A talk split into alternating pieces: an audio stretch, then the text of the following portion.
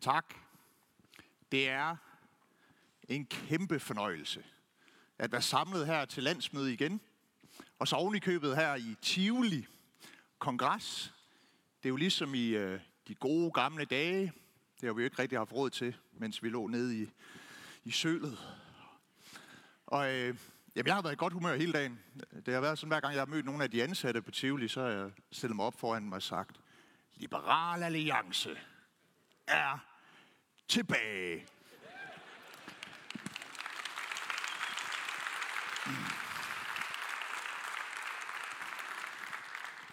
Og nogle af dem kigger lidt mærkeligt på mig. Det, det, øh, det skal jeg indrømme. Men det er fantastisk at være her og være så mange og kunne fejre, at vi har fået det bedste valg i partiets historie. Vores folketingsgruppe, ja, den har aldrig været så stor. Og nu læser jeg jo selvfølgelig ikke meningsmålinger, men hvis jeg gjorde, så kunne jeg jo glæde mig over, at de er historisk høje. Og det stopper ikke der, fordi vi har faktisk i dag slået endnu en rekord, nemlig for deltagerantallet til vores landsmøde.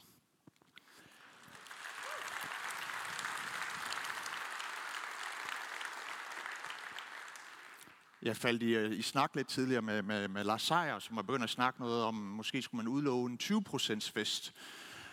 Og vi må se, hvad der kommer til at ske. Men inden vi, øh, vi får alt for store tanker om os selv, så tror jeg også, det er værd lige at, at se tilbage på, hvor var det, vi stod for et år siden i vores parti. Ja, for præcis et år siden, da vi havde landsmøde, få dage inden landsmødet, fik vi en meningsmåling, en dukfrisk opinion, som de siger, på 1,9 procent. Under spærregrænsen. Og jeg har jo glædet mig til at komme til landsmødet og tale om vores politiske visioner og behovet for en ny regering hele dagen. Men jeg skulle bruge hele dagen på at svare på, hvorvidt at LA var en døende patient, om jeg overhovedet var den rette leder for partiet. Og det var jeg lidt træt af, det, det vil jeg gerne indrømme, men øh, jeg synes også, de tog fejl, de her journalister. Jeg mente, vi havde gang i noget vigtigt i Liberal Alliance. Vi havde en klar retning for partiet. Vi var et klart og tydeligt borgerligt alternativ til den regeringsform, vi havde set med, med Mette Frederiksen. Vi havde et, en stærk folketingsgruppe. Vi havde et stærkt hold af spidskandidater. Og så havde vi Danmarks stærkeste sekretariat i ryggen med en fantastisk kampagnemaskine. Og ganske rigtigt, lige pludseligt, før vi fik set os om, ja, så vendte udviklingen for os. Og nu kan jeg bare gentage det, som jeg sagde på valgnatten, at Liberal Alliance, ja, vi er tilbage.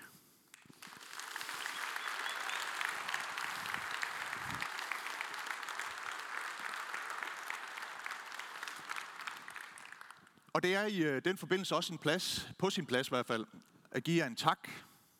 Først og fremmest en tak til alle jer, der er her i dag. Vores bagland, vores frivillige, jer, der løber solen sort og stiller op til valg og til hovedbestyrelser, hvad vil jeg? En stor tak. Tak for, at I holdt det ved og holdt det ud oven på det forrige valgresultat, hvor vi var. En patient troede på livet i hvert fald. Men vi stod sammen. Vi blev ved med at kæmpe, projektet, på, øh, kæmpe for projektet. Vi troede på det. Det er jeg ualmindeligt taknemmelig over, at I holdt ved.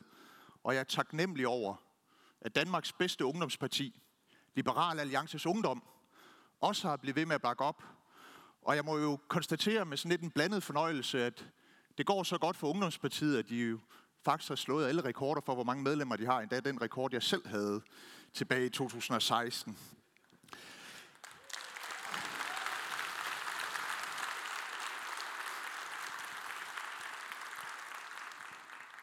Jeg skal også lyde en, øh, en tak til vores fuldstændig eminente sekretariat, der sidder rundt omkring.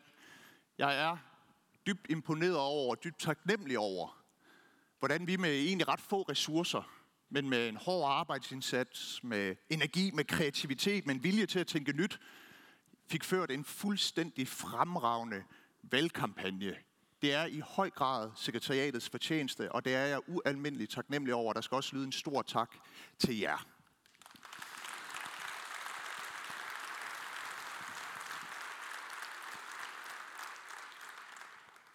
Til slut så vil jeg egentlig også gerne rette en, øh, en helt særlig tak til Ole og til Henrik. Jeg har sagt et par gange, at vi øh, var jo den bedste trio siden linje 3. Og jeg vil bare give jer en helt særlig tak for, at I ikke gav op. For at I bakkede mig op også. Også mens det var svært, og det så sort ud. Vi har vidderligt holdt ved og holdt ud, og vi lykkes med det.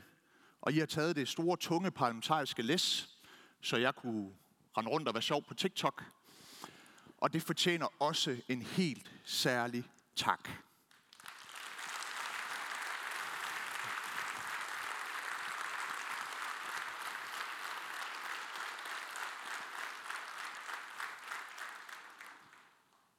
Når jeg går og, sådan og funderer lidt over, hvorfor fik vi et godt valg i Liberal Alliance, og det kan jeg godt lide at gå og tænke over, ja, så tror jeg, der er mange grunde til det.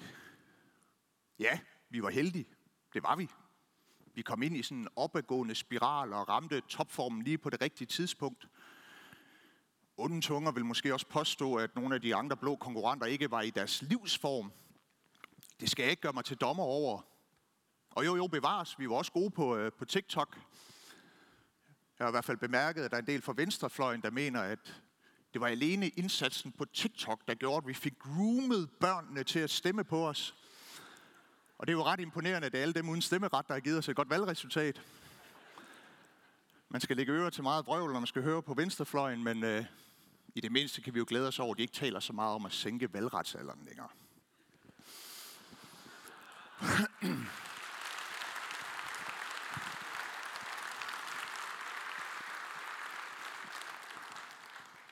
Jeg tror nu ikke, at det var, øh, det var held og TikTok det hele. Jeg mener egentlig også, at vi, øh, vi gjorde nogle ting rigtige som parti. Vi turde sige højt, hvad vi mente, og kæmpe for det, vi tror på. Også selvom det ikke nødvendigvis var populært. Jeg synes, et af de bedste eksempler på det, det var øh, gennem hele valgkampen, når der blev diskuteret inflation og hjælpepakker. Ja, vi var det eneste parti, der havde mod til at sige det, som mange andre formentlig også tænkte. Nemlig, at vi jo ikke kan komme rendende med en check i tid og i utide, hver evig eneste gang, der er nogen, der er svært ved at betale en regning. Vi turde sige det højt. Vi turde øh, stå ved, hvem vi er. Og vi, øh, vi undgik at falde ned i den der øh, mismodsgryde og overdrevne kriseretorik, der prægede valgkampen. Nej, vi har derimod håb og var optimistiske. Ikke bare på danskernes vegne, men også på Danmarks vegne. Og det tror jeg var øh, tiltrængt. Og vi, øh, vi gjorde også noget, som, som var anderledes end tidligere. Ja, vi havde modet eller lysten til at tale om vores grundlæggende værdier, om vores menneskesyn. Vi gik til valg og sagde, du kan godt til danskerne. Og så skal der lov for, at de flipper ud på venstrefløjen. Hvad i alverden bilder de sig dog ind i Liberal Alliance?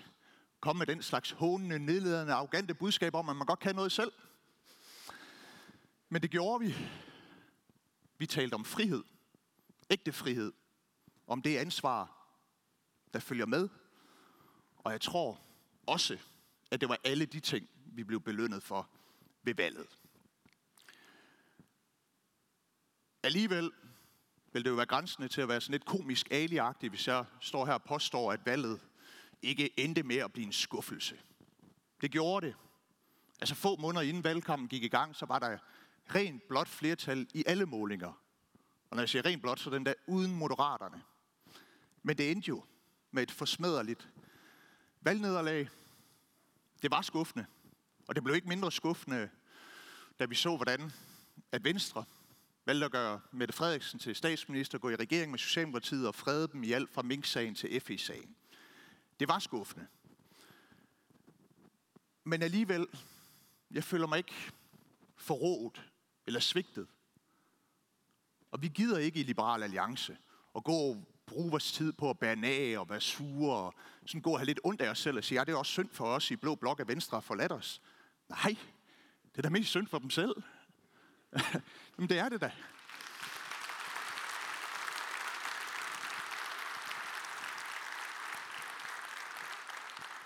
Og så kunne man tænke sig alle mulige ting var anderledes, men altså, lad os nu øh, trække i arbejdstøjet for at bruge en kliché. Lad os se fremad. Også gør det i den her valgperiode, hvor vi skal bruge vores mandater til at afsøge muligheden for at få mere indflydelse, også med den her regering, selvom det ikke er vores favoritregering.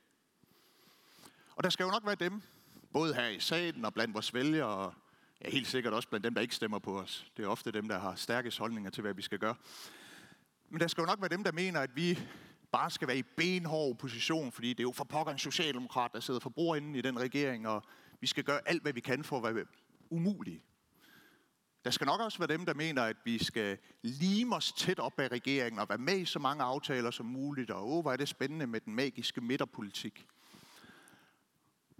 Og på den måde ville det jo være nemmere, hvis ikke vi var det parti, vi er. Hvis nu vi bare var et rent magtparti, der sagde, at det handler om at være med der, hvor magten er.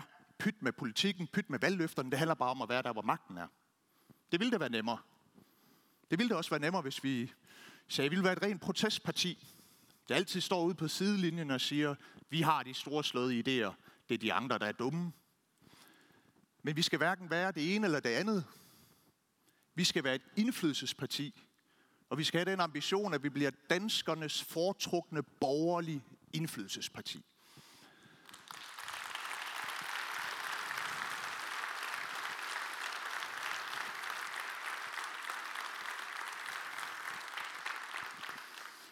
Et indflydelsesparti, som godt kan finde ud af at lave kompromis og gå på kompromis, men ikke gå på kompromis med hvad som helst. Et parti, som er klar til og evner at gå i regering, men ikke vil i regering for enhver pris. Ja, netop et borgerligt liberalt parti, der ja, både kan opføre sig ansvarligt og voksen og skabe nogle resultater på Christiansborg, uden at man mister blikket for den langsigtede borgerlige værdikamp, og uden at man glemmer sin egen eksistensberettigelse. Det er det parti, Liberale Alliance skal være. Jeg har lyst til at citere en klog liberal mand, der for et års tid siden sagde, eller spurgte, for hvem skulle ellers gøre det?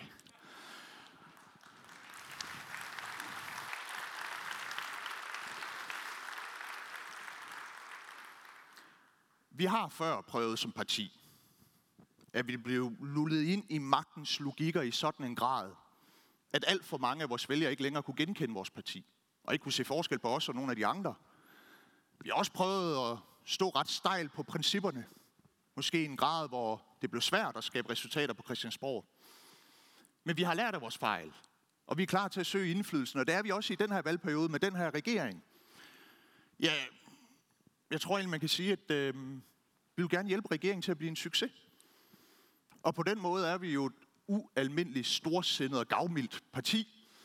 Vi kan jo også godt unde andre lidt succes.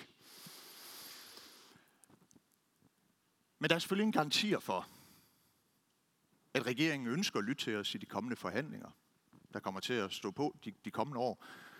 Man kan jo ikke hjælpe dem, der ikke ønsker at blive hjulpet, som bekendt. Men det er heldigvis ikke ens betydende med, at vi så ikke kan få indflydelse i Liberal Alliance. For man kan få indflydelse gennem den borgerlige liberale værdikamp.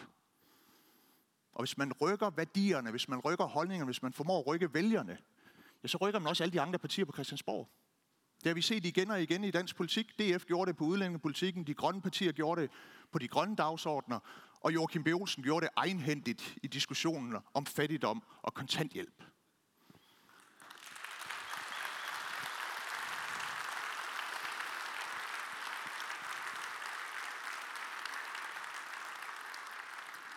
Ja, det kan egentlig siges ret enkelt. Værdikampen den betyder noget, fordi værdierne betyder noget. Og jeg tror, at de fleste mennesker har brug for værdierne i politik. At politik bliver begrundet med nogle dybere liggende værdier. Altså, vi skal jo ikke glemme, at, at politik og politiske beslutninger, ja, de kan i sagens natur, det kan være voldsomt indgribende i borgernes liv. Bare spørg minkavlerne, hvis I er i tvivl. Og politiske beslutninger kan også på godt og ondt medfører store forandringer i et samfund. Og det er egentlig derfor, også derfor, at vi har brug for, at store politiske beslutninger, ja, de bliver begrundet med nogle værdier. For gør de ikke det, ja, så risikerer vi, at politik det ikke bare bliver voldsomt indgribende, men at det bliver decideret meningsløst, det bliver tomt, det bliver uforståeligt. Og det er derfor, værdierne er vigtige. Også fordi værdierne i politik og i så meget andet, det har potentialet til at samle og inspirere folk at give noget at stræbe efter, vække en stolthed og en værdighedsfølelse i folk. Så det kan siges helt kort. Man kan ikke undervurdere værdiernes betydning i politik. Den nye regering, vi har fået, SVM-regeringen, den er ikke drevet af nogen værdier. Det siger den selv. Det er ikke engang noget, jeg anklager den for. Den siger selv, vi er et arbejdsfællesskab. Altså underforstået, vi deler ikke nogen værdier. Vi er ikke et værdifællesskab. Nej, vi fører politikken, fordi vi sådan rent teknokratisk mener, at den er nødvendig, men den hviler ikke på en positiv vision for Danmark, eller et håb om fremtidens Danmark, eller nogle smukke værdier. Nej, den hviler alene på teknokratiet. Og derfor kan vi også høre, når vi hører regeringsminister tale, men det lyder jo mere som et eller andet omvandrende konsulenthus, frem for landets politiske ledelse. Ja, de eneste værdier, de har, det er dem, man kan taste ind i det Excel-ark. Og af samme grund, så har vi jo fået en regering, som desperat prøver at finde en eksistensberettigelse. Altså udover at Mette Frederiksen skal være statsminister til evig tid. Og det eneste, de så kan ty til, ja, det er sådan en fuldstændig overdreven kriseretorik. Alt skal kaldes kriser. Velfærdskrise, tillidskrise, trivselskrise, klimakrise, Ukrainekrise. Ja, man øh, snakker så meget om kriser, nu må man begynde at sige permakriser og polikriser. Det hele er kriser. Altså, det er jo efterhånden sådan, at øh, der kan jo ikke være en eller anden mand i Saxkøbing, der får en sko galt, eller så en sten i skoen, uden at Mette Frederiksen stiller sig frem og siger, det er en historisk stor krise. Nu skal vi have en midterregering til at håndtere den sten i skoen. Når jeg hører på landets statsminister, ja, så hører jeg ingen sådan liberal begejstring eller optimisme, eller ingen forsøg på at tale danskernes egne styrker op. Og det tror jeg faktisk, man kunne forvente, hvis det var en borgerlig statsminister, eller sågar en venstre statsminister. At så ville det hele ikke. Jo, jo.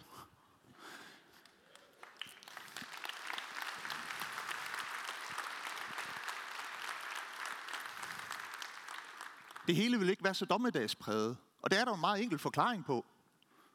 De værdier, som Socialdemokratiet har rod i, og Mette Frederiksen har rod i, men det er jo ikke de samme værdier, som Venstre, eller Liberal Alliance, eller nogle andre borgerlige partier har rod i. Fordi de arbejder i fællesskab, men de arbejder ikke med et fælles udgangspunkt i fælles værdier. Og hvis nu der skulle øh, sidde en kvik journalist herinde i salen, jeg ved, der sidder mange, også der slår vi rekord, kan jeg sige. Men så skulle sidde en af dem, der var kvikke og greb knoglen og ringede til nogen fra Venstre, nogle af deres folketingsmedlemmer spurgte, har I i Venstre et værdifællesskab med Socialdemokratiet? Så vil svaret lyde, nej, vi har et arbejdsfællesskab, og uha, hvor er det godt, og frem og tilbage. Og hvis den samme kvikke journalist spurgte Venstre-politikeren, har I et værdifællesskab med Liberal Alliance? Ja, så er det mit bedste gæt, at vedkommende svarer ja, af den enkelte årsag, at det har vi. Vi er jo rundet af nogle af de samme værdier og traditioner og tanker. Og af samme grund, så er jeg faktisk ret fortrøstningsfuld i forhold til muligheden for, at vi i fremtiden får et borgerligt regeringsalternativ til det midterhalløj, vi ser nu. Fordi jeg tror på det grundlæggende stærke i, at vi i Blå Blok deler værdier, og det er betydningsfuldt at dele nogle værdier, også politisk. Så derfor vil jeg bare sige til Venstre og til Moderaterne, jeg håber, at I kan se min lange arme her. For når I en dag vil vende hjem og samarbejde om at fremme borgerlige værdier, så står jeg klar til at tage imod jer trygt i min favn.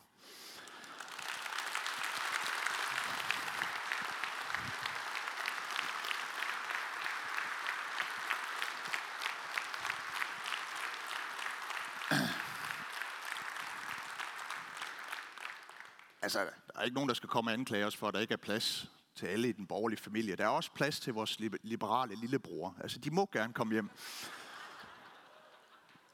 Men...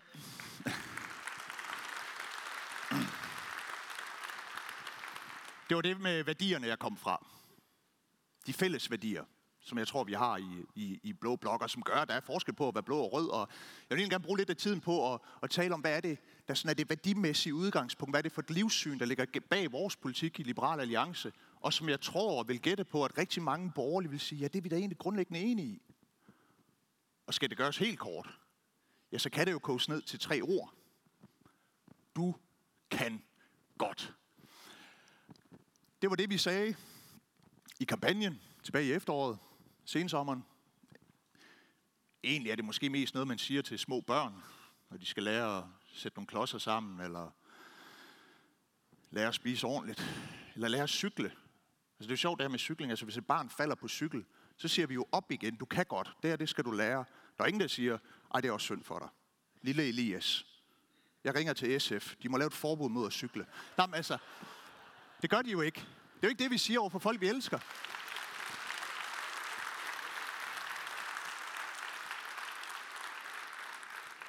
Og tværtimod så kender de fleste af os til at se den der stolthed og det der lys i blikket på børn, der er stolte over, at de har lært noget, de måske ikke kunne før. Det er jo enormt smittende. Det smitter af på os voksne, og jeg tror at egentlig grundlæggende, så stopper vi aldrig med at have det på noget tidspunkt i livet.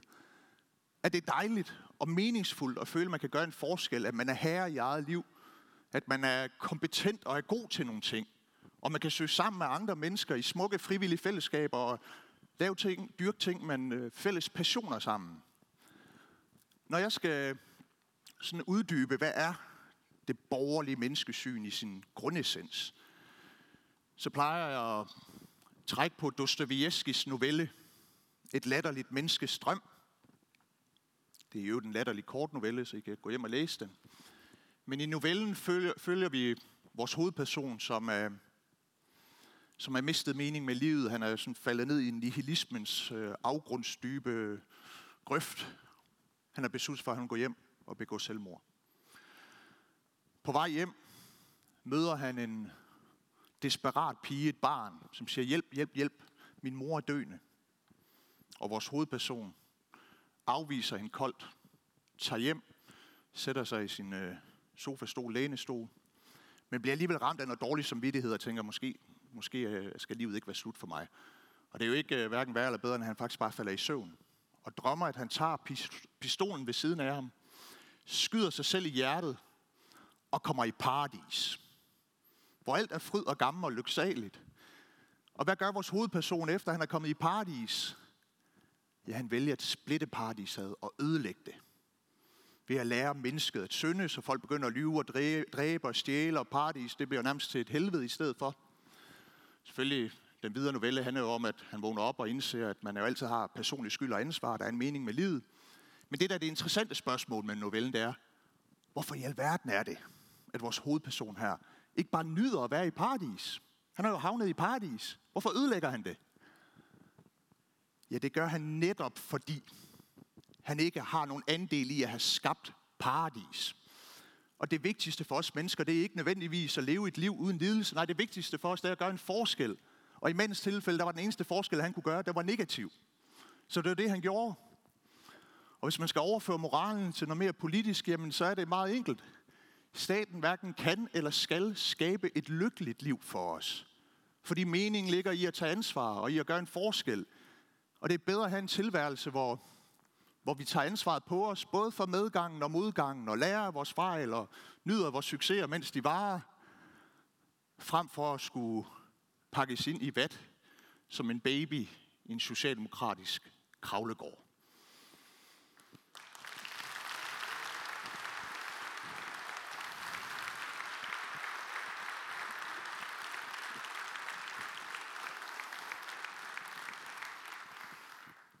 Og det er derfor vores budskab det er, du kan godt.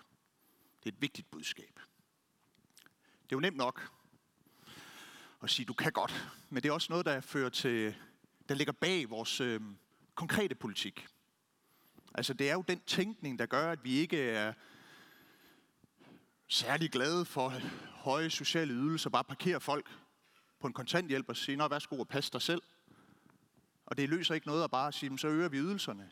Altså, det er jo ikke jordens undergang at have et lavt rådighedsbeløb. Det er der mange mennesker, der har. Der er mange øh, mennesker, der oplever at have det. Men det er derimod en tragedie, hvis man som menneske mister håbet for, at man selv kan gøre en forskel i sit eget liv. Altså det er det, jeg tidligere kaldte åndelig fattigdom. Og det er jo derfor, vi er kritiske over for et ydelsessystem, hvor man i for høj grad bare parkerer folk på passiv forsørgelse og siger, at hvis vi giver dem nogle flere penge, så går det jo nok. Nej. Så er det jo bedre at sige, du kan godt. Og det er det, der i al almindelighed afspejler vores politik. Det er sådan set også derfor, at når vi, øh, når vi siger, at du kan godt, ja, så bliver vi ikke sure eller forarvet, hvis det lige pludselig viser sig, at der er nogle mennesker, der godt kan, og de også godt kan finde ud af at tjene deres egen penge, og nogle gange ret mange af dem. Ja, så vil jeg mærke, at vi siger, ej, det var ikke det, vi mente. Det må du ikke kunne. Og derfor er det jo øh, meget, meget naturligt for os at sige, men selvfølgelig skal de første 7.000 kroner, man tjener hver måned, være skattefrie. Selvfølgelig skal topskatten væk sammen med al den misundelse, der hører til. Og alle de andre skatter og afgifter, vi gerne vil sænke, det er i vores fuldt ud finansierede 2035-plan, hvor vi sænker skatterne og afgifterne for mere end 100 milliarder kroner i alt. Og det er en ambitiøs reformpolitik. Men det er ikke en ambitiøs reformpolitik med det primære formål, at vi skal pumpe BNP-tallene op, og arbejdsudbudsarkene skal være grønne nede i bunden. Nej, det er en ambitiøs reformpolitik, der først og fremmest tager udgangspunkt i vores menneskesyn, vores værdier, vores forestilling om, hvad er det gode samfund. Det er derfor, vi går ind for vores politik.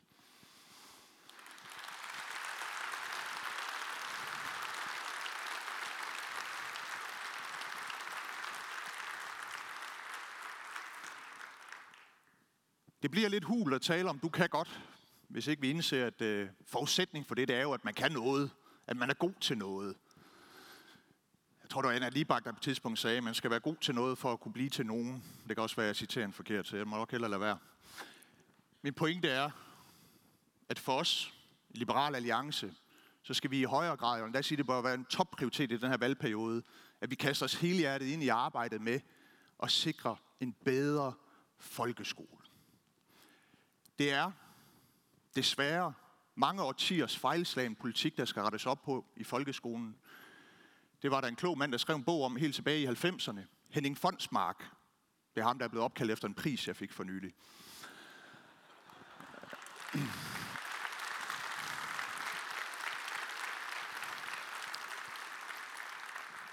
Og i sin bog, tilbage i 90'erne i kamp mod øh, kundskaben, der beskriver han, hvordan man tidligere i folkeskolen havde sådan en færdighedskultur, hvor de unge de skulle øh, øh, undervises i og trænes i konkrete færdigheder, viden og kundskaber, men man ligesom langsomt udhulede den øh, kultur og de øh, dyder, der, der, der hørte med, og det var sådan noget, man kaldte det lidt håndligt, det er den sorte skole, og det går ikke. Og siden da er det gået den forkerte vej med skolepolitikken og den Jamen, den totale katastrofe, det vil jeg gerne sige, den indtraf jo med den socialdemokratiske folkeskolereform i 2013. Det kan selv socialdemokrater se nu. Ja, virkeligheden kan jo tvinge dem til at sige noget klogt. Og det har de sagt i nogle år nu, og alligevel så sker der ikke det store på folkeskoleområdet. Men det vil vi presse på for, vi vil presse på for, at vi forsikrer en bedre folkeskole med mere frihed og ansvar, hvor vi har fokus på den grundlæggende færdighedskultur. Fordi hvis vi lykkes med det, at flere unge mennesker oplever, ja dels at de har en viden om, hvad det er for et samfund, man er en del af, og føler sig som en del af et større fællesskab. Det er jo det ene, men det andet er jo selvfølgelig, at hvis de føler, at de bliver dygtige til konkrete færdigheder, at de kan løse en ligning, inden vi beder dem om at løse en klimakrise, ja, så vil de nok i højere grad gå ud i verden og møde voksenlivet med et, jamen jeg kan jo godt, jeg er jo god til noget, og jeg kan gøre en forskel. I sidste ende, der handler øh, gode budskaber om personligt ansvar og frihed og optimisme og alt muligt andet. Ja, det handler egentlig også om og styrke vores fællesskab i Danmark. For mig ser der en klar sammenhæng mellem det personlige ansvar, følelsen af personligt ansvar, og så have et, et stærkt fællesskab i samfundet. Desværre lever, lever vi i en tid, hvor, hvor alt for mange bevægelser, både en woke venstrefløj og en lige så krænkelsesparat højre populisme, ja, de hele tiden tager udgangspunkt i, at du ikke selv kan gøre noget for at ændre dit liv, fordi der er en eller anden elite eller nogle samfundsstrukturer, der undertrykker dig. Og hvis man har den overbevisning, ja, hvad er der så tilbage andet end at være vred på samfundet, som er skyld i alle dårligdommene, så skal det jo omstyrtes. Ja, hvis ikke man føler, at man har et personligt ansvar, en forskel, eller en mulighed for at gøre en forskel i sit eget liv, jamen så går fællesskabet jo hen og bliver din fjende. Så jeg håber på, og vil prøve at arbejde for, at vi i højere grad lægger øh, mindre vægt på de ting, vi ikke har til fælles. Vores køn, vores seksualitet, om vi er jyder, om vi er københavner. Det er ikke det, der er det vigtige. Det er ikke vigtigt, om vi er rige, om vi er fattige. Om vi har udlandske rødder eller etnisk danske rødder, eller om vi foretrækker at bruge en søndag formiddag på at gå i kirke, eller om vi hellere vil tage til et eller andet dragshow på et bibliotek. Det er ikke det, der er vigtigt. Det er vigtigt i vores private liv måske, men det er ikke vigtigt set med samfundsbriller. Der skal vi have fokus på det, vi skal være fælles om. Og det vi skal fælles om, det er at stræbe efter at være samfundsborgere, der tager ansvar for vores eget liv, men også for vores omgivelser. Ja, Grundtvig sagde i sin tid, at vi som individer skal tage ansvar for det fælles bedste, men at det kræver frihed for den enkelte at kunne påtage sig det ansvar. Det synes jeg var ualmindeligt klogt. Og det bør være det, vi prøver at inspirere folk til. Nemlig at tage ansvaret på sig, ikke som sådan en ordre fra Christiansborg, men fordi at de vil bruge friheden til at gøre en forskel. For det er altså sådan, at det smukke danske fællesskab, det er blevet skabt. Jeg skal have vand, så må gerne en klap.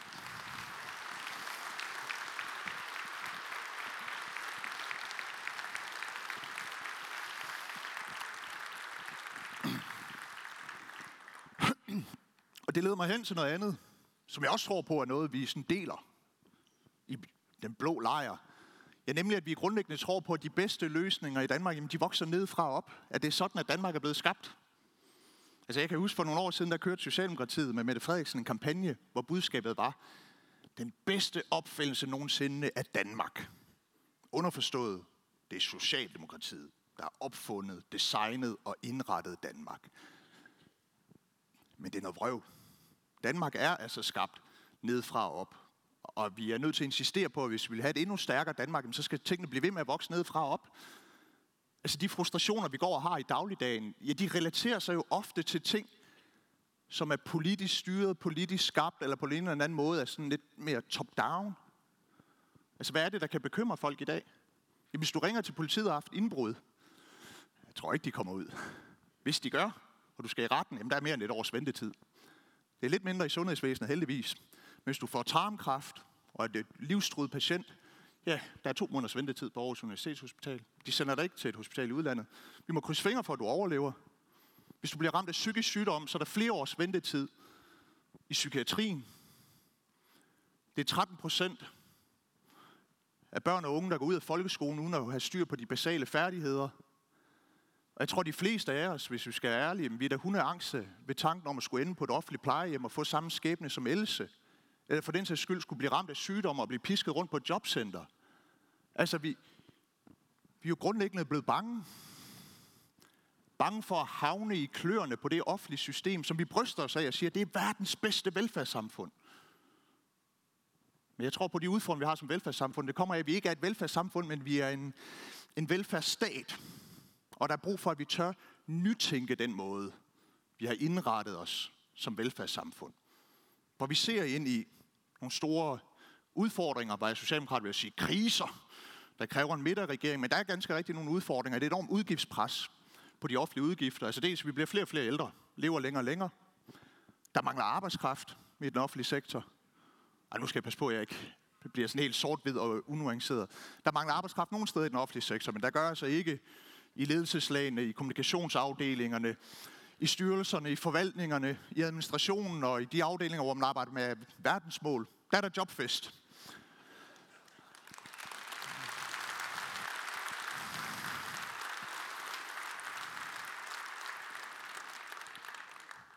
Men i den rigtige velfærd, der er der nogle udfordringer. Og udfordringerne bliver også svære at håndtere af, at vores forventninger til, hvad vi kan få i velfærden, det vil kun stige i fremtiden. Grundlæggende, fordi vi ikke længere lever som i 70'erne, men vores velfærdsstat er, den er indrettet, som om vi var i 70'erne. Bare med et forbud mod indendørs rygning. Ja, ja, så sjov var den heller ikke. Og det, altså, jeg plejer altid at give det eksempel. Altså, hvis jeg tog min uh, telefon, som jeg har lagt pænt derovre, og vil have noget mad, jeg kan bestille lige det mad, jeg vil i hele verden. Og så kommer der en voldbud cyklerne med det. Det er jo den udvikling, vores samfund er i. Der er jo ingen af os, der vil komme på et plejehjem og så finde os i at få vakuumpakket mad og et ugenligt bad. Altså det vil vi jo ikke. Vores forventninger til velfærden vil stige i fremtiden, og det gør jo samlet set, at der er en masse udfordringer. Det har jeg egentlig sagt i mange år, og jeg kan også se, at nogle af jer tænker, åh, skal han til at snakke om det igen? Jeg sagde det øh, blandt andet i 2019 i et bernisk interview, hvor jeg, jeg tænkte, nu skal jeg lige svinge mig op på den høje hest, og kaldte øh, de her tendenser for velfærdsstatens terminale fase. Jeg blev spurgt, om jeg var en døende patient, og så tænkte jeg, hvad med jer? Nå, det blev de rasende over i Socialdemokratiet, men, men det nye og det spændende er, og hvis jeg alligevel skal finde et eller andet positivt, et forsøg på at sige noget positivt om regeringen, jamen så er det faktisk, at vores statsminister begynder at sige nogle af de samme ting. Hun kan se de samme udfordringer. Ja, hun bruger ikke min elegante retorik. Bevares.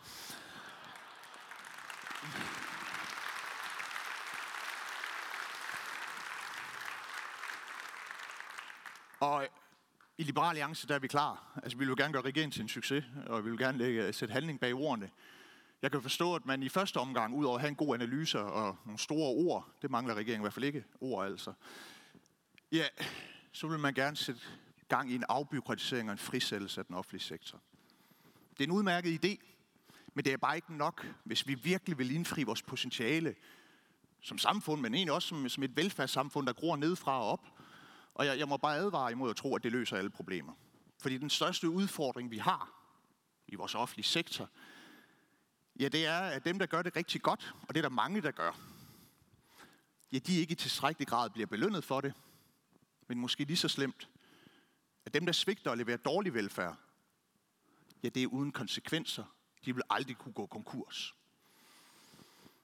Det er ikke mere end, øh, end tre år siden, at vi havde plejehjemmene bag facaden, altså TV2-dokumentaren, hvor vi så en række ældre her under Else, der blev ja, mishandlet. Og jeg synes jo, de reaktioner, der var på den dokumentar, jamen det var sigende for, hvad er det, udfordringerne er politisk i det her land, i forhold til at skabe bedre velfærd. Venstrefløjen var straks ude at sige, at den dokumentar beviser jo, at der mangler penge og ressourcer i ældresektoren. Som om, at det havde været bedre for Else, hvis det var tre medarbejdere i stedet for fire, eller så var det fire i stedet for tre, der mishandlede hende. Altså det, det, det er jo en mærkelig logik. Heldigvis så kom FOA, den offentlige fagbevægelse, eller fagbevægelse for offentlige ansatte, de kom på banen, de var sure, de var vrede, de var farvet over at TV2 viste dokumentaren og udstillede de ansatte. Jamen, I kan google det. Det er ikke noget, jeg finder på. Den socialdemokratiske sundhedsminister Magnus Heunicke stillede sig op på direkte tv og sagde, ja, det er jo desværre nok ikke en enlig svale. Der er nok mange plejehjem, hvor forholdene er lige så dårlige. Så nu vil vi indføre noget mere tilsyn. Nå, var det det? Altså, prøv at forestille jer, at den dokumentar, vi har set, det handler om et privat plejehjem, der mishandlede de ældre. Og så enhedslisten gik ud og sagde, vi skal give nogle flere penge til det private plejehjem. Hvis de får nogle flere penge og bliver belønnet, så leverer de bedre velfærd. Eller Socialdemokratiet konstaterede, ja, så tror vi, der er mange steder på private plejehjem. Men øh, vi indfører bare noget mere system, så er det problem nok gået væk. Altså, det ville jo være absurd, hvis det var de politiske reaktioner. Og det udstiller jo et eller andet sted de udfordringer, vi har. For selvfølgelig bør, burde det være sådan, og skal det blive sådan, at hvis eksempelvis et plejehjem ikke leverer en god service til borgerne, jamen så må det jo lukke og slukke og blive udkonkurreret af noget, hvor et plejehjem, hvor man, ja, han har sagt, behandler borgerne med kærlighed, det er måske for meget at forvente, men i hvert fald om ikke andet med værdighed, med respekt, med omsorg. Og derfor er der brug for, at vi, hvis vi ønsker at skabe velfærdssamfundet 2.0, et ægte velfærdssamfund og ikke bare en velfærdsstat, ja, det er, at vi sætter borgernes behov først. Og det siger vi alle sammen. Ja, behov, borgernes behov for hvem? Ja, før kommunen, før den offentlige fagbevægelse, før særinteresserne. Det skal vi jo have mod til at sige. Fordi de vil jo blive sure i kommunerne, hvis vi siger, jamen det, i fremtiden ønsker vi ikke, at det er jer, der skal eje og drive alle velfærdstilbudene. Det skal være selvejende, det skal i højere grad vokse ned fra op, og det skal være i fri konkurrence med, med private, og vi vil ind og begrænse kommunernes mulighed for at indføre byråkrati og dokumentationskrav. Ja, ja, vi er slemme på Christiansborg, men det er de også ude i kommunerne. Altså, de, de påfører en masse byråkrati. Så lad os nu frisætte borgerne, frem for bare at frisætte nogle institutioner. Lad pengene følge borgerne.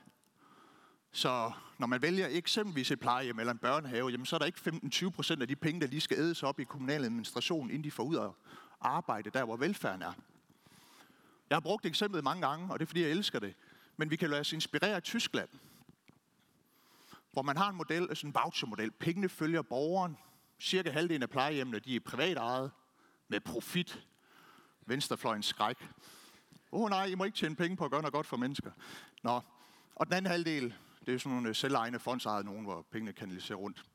Men de er selvstyrende, de har frihed til at tænke nyt. Ja, der er plejehjem for katolikker, der er plejehjem for seksuelle minoriteter, der er plejehjem for naturelskere. Altså, der er sådan en fantastisk mangfoldighed i deres ældrepleje, som kommer af friheden til at tænke nyt, ansvaret for at rette op på sin egen fejl, og i ultimativt gå konkurs, hvis ikke man gør det godt. Og at man ser bort fra de politiske løsninger, de kommunale samlebåndsløsninger, og siger, at vi stoler på, at her er nogle mennesker, der måske kan gøre det bedre, end vi vil kunne designe politisk.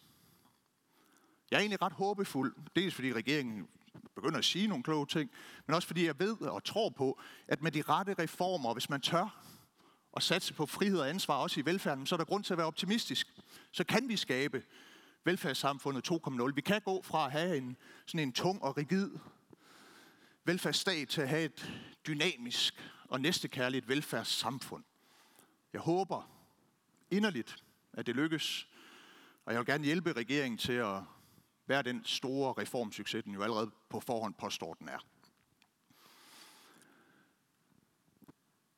Der er også andre udfordringer, vi skal tage hånd om. Helt åbenlyst er manglen på arbejdskraft. Og det skal ikke være nogen hemmelighed. Jeg, altså, I dagene op til, at vi skulle have regeringsgrundlaget, da vi vidste, okay, nu nærmer forhandlingerne med den nye regering så en afslutning, der var jeg spændt. Jeg tænkte, hold da op, det her det bliver spændende. Hvad er det mon for nogle store slåede reformer, som Venstre kun kunne få igennem med Socialdemokratiet, og ikke med de blå partier? Ja, hvad må Lars Lykke kunne hive op af den magiske midtergryde, der vil springe rammerne for hidtil se det reformer i dansk politik? Ja, hvad var det mon for nogle visionære, svære, men vigtige politiske beslutninger, som Mette Frederiksen må droppe rød blok for at få? Hvordan vil de løse mangel på arbejdskraft og lave de der reformer, der har kendetegnet og styrket dansk økonomi på den lange bane? Jamen, jeg fik jo regeringsgrundlaget. ja, ja, ja, der var ikke så, grund til, så meget grund til den der store spænding. For det viste sig, desværre, at regeringen ikke havde det store mod. Hverken når det kom til at reelt gøre noget på udlandsk arbejdskraft, virkelig tage fat på skattelettelser, eller for den sags skyld gøre det, som tidligere regeringer har gjort, nemlig lave nogle af de store velfærdsreformer, hvor man ser på at ændre, sænke i de ydelser, man giver til folk, der i højere grad godt kan klare sig selv. Der vil regeringen desværre gå den modsatte vej. Man vil finde et lille arbejdsudbud på at forringe vilkårene for de nedslidte på seniorpension. Så freder man Arne pension og efterlønnen. Jamen giver lige frem nogle af pengene til en ny Arne Plus-ordning. Og altså, vi går glædeligt med til forhandlinger om, hvordan man kan skaffe mere arbejdskraft. Men vi kommer ikke i Liberal Alliance til at medvirke til, at vi skal forringe vilkårene for nedslidte, for at give pengene til nogen, der er raske, for at få et minimalt arbejdsudbud, når vi i stedet kunne gøre det præcist modsatte.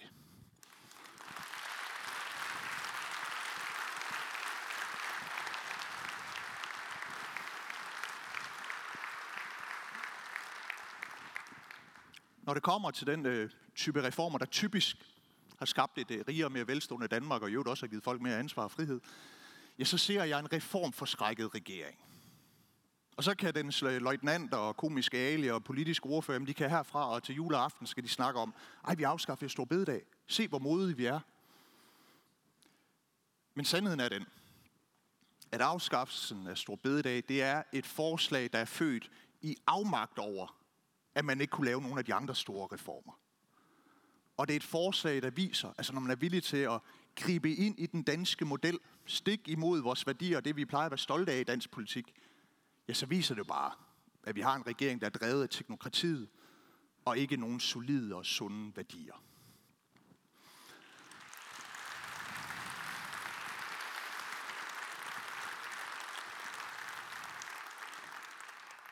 Hvis nu vi skal fremme de løsninger, de liberale løsninger, vi tror på, de værdier, vi tror på, jamen, så kræver det selvfølgelig, at Liberal Alliance står stærkt.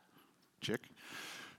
Det kræver, at, at vi har et godt samarbejde i Blå Blok, både i det praktiske arbejde, men også har et solidt øh, værdifællesskab. Og, altså, hvis man åbner en avis og skal læse kommentatorernes analyser, så er alt jo forfærdeligt i Blå Blok. Men må jeg lige minde om, det var også dem, der sagde, at Liberal Alliance var en døende patient med tidsånden mod sig. Og jeg kan jo bare konstatere, at vi stadigvæk i Blå Blok, i den blå Jamen der har vi et fortrinligt og tillidsfuldt samarbejde. Og derfor vil jeg også gerne rette en stor tak til både Inger Støjberg, Søren Pape, Morten Messerschmidt og Pernille Vermund for det gode samarbejde, vi har i dagligdagen, for at vi ikke har givet op endnu på de borgerlige værdier. For det kan godt være, at det blå puslespil er slået i stykker, men vi har stadigvæk alle brikkerne.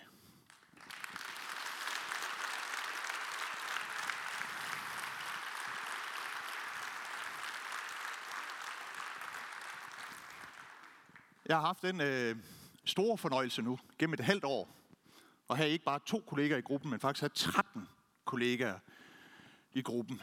Og øh, jeg er faktisk for første gang i fire år begyndt at glæde, glæde mig til vores sommerfest. Den bliver lidt sjovere i år.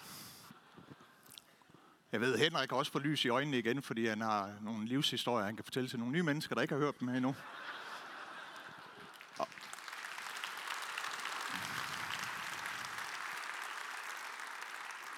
Og skal jeg være helt ærlig, og det skal man jo helst, så var jeg faktisk lidt nervøs lige dagen efter valget. Jeg tænkte, gud, 13 medlemmer, puha. Hvem, hvem, hvem får vi ind?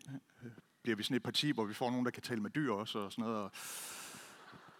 Men jeg må bare konstatere, jeg havde ikke nogen grund til bekymring. Og jeg vil gerne sige til jer nyvalgte, I er nogle kæmpe stjerner. I er nogle holdspillere. I tager jeres ansvar og jeres mandat dybt seriøst. I læser op på tingene. I er nysgerrige. Jeg vil gerne blive endnu dygtigere til jeres arbejde. Jeg kan mærke, at I brænder for at styrke det her parti. I brænder for at skabe resultater. Det er jeg stolt over. Det skal I også være. Og jeg er egentlig også glad for, at vi har den øh, diversitet i folketingsgruppen. Det taler man jo meget om i de her år, diversitet, og det har vi. Altså vi har alt fra den gamle erhvervsboss, som har haft sit eget racerhold, til den unge tidligere ekspedient fra Partyland i Kolding.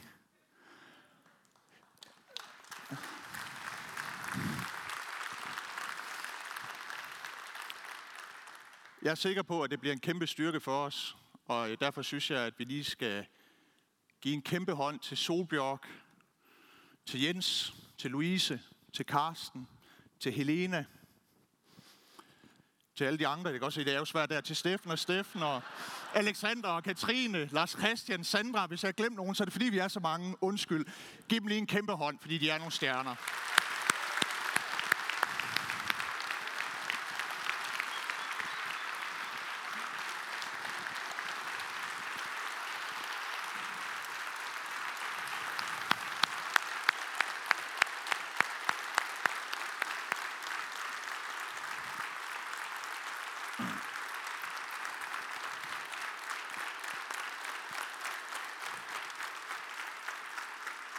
Ja, ja. Jeg er ikke helt færdig endnu. Jeg kan se, at jeg har sådan en timer kørende ned. Om to og et halvt minut, så slukker TV2 for signalet. Så jeg må se, om jeg ikke kan få rundet det her af. Men øh, altså, jeg alligevel lige knytte et par ord til det her. Altså, vi er jo alle sammen ekstatiske og berusede nærmest over den fremgang, vi har oplevet. Men må jeg ikke alligevel advare os imod, at det begynder at stige os til hovedet. Et godt gammelt dansk ordsprog siger, at hovmod vil altid stå for fald. Og I skal ikke tro, at det ikke fordi jeg ikke tror på, at vi kan blive endnu større og stærkere som partier. Jeg ikke har den ambition. Selvfølgelig har jeg det. Men det er noget, vi skal gøre os fortjent til. Og i første omgang skal vi bruge al vores energi og vores fokus på ja, de knap 8% af danskerne, der har stemt på os for første gang i mange tilfælde. Ja, vi skal vise dem, det var en god idé. Liberal Alliance det er et liberalt parti, du kan stole på. Det kan I trygt gøre endnu en gang. For gør vi det, så tror jeg også på, at vi kan få endnu flere mandater, at vi kan slå rødder i kommunerne, byråder, ja. at vi kan få valgt Henrik til Europaparlamentet. Men det er noget, vi skal gøre os fortjent til. Vi skal have fokus på kerneopgaven.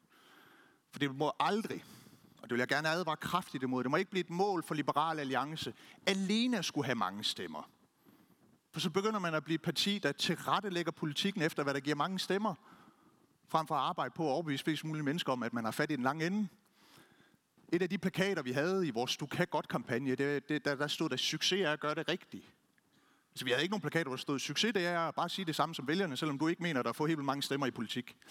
Det ville også være en lang plakat. Men, men den var der ikke. Og da jeg kom til som politisk leder af partiet, ja, i lang tid efter, der gik jeg og grublede og grublede og grublede over, hvad skal vi dog gøre for at overleve politisk som parti? Hvordan kan vi undgå døden? Hvad skal vi ændre politisk? Og jeg tvivlede, jeg grublede, og det sled på mig, og på et tidspunkt så indså jeg, at det er det forkerte spørgsmål at stille. Det rigtige spørgsmål at stille, det er ikke, hvad skal vi gøre for at undgå den politiske død?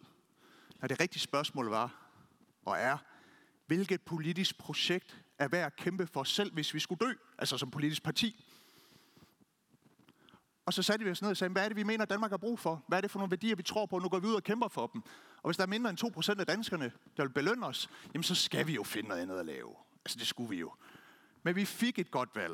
Og jeg tror i høj grad, det skyldes vores ærlighed, vores oprigtighed, og vi ikke gemte os bag alle mulige taktiske overvejelser. Og det må vi aldrig glemme som parti.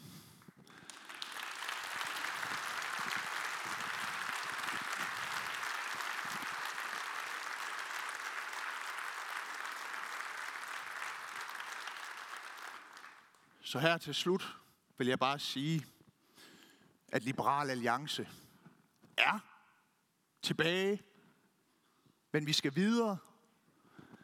Vi skal videre mod nye solbeskinnede højder og videre til resten af landsmødet. Tak for ordet og rigtig godt landsmøde. Tak. Tak. Tak. Tak.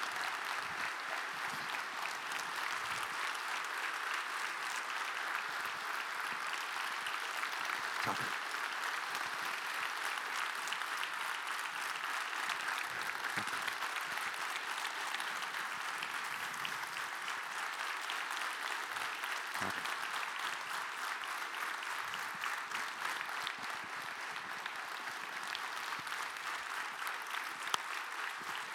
Tak. Og tak for opbakningen. Tak for indsatsen.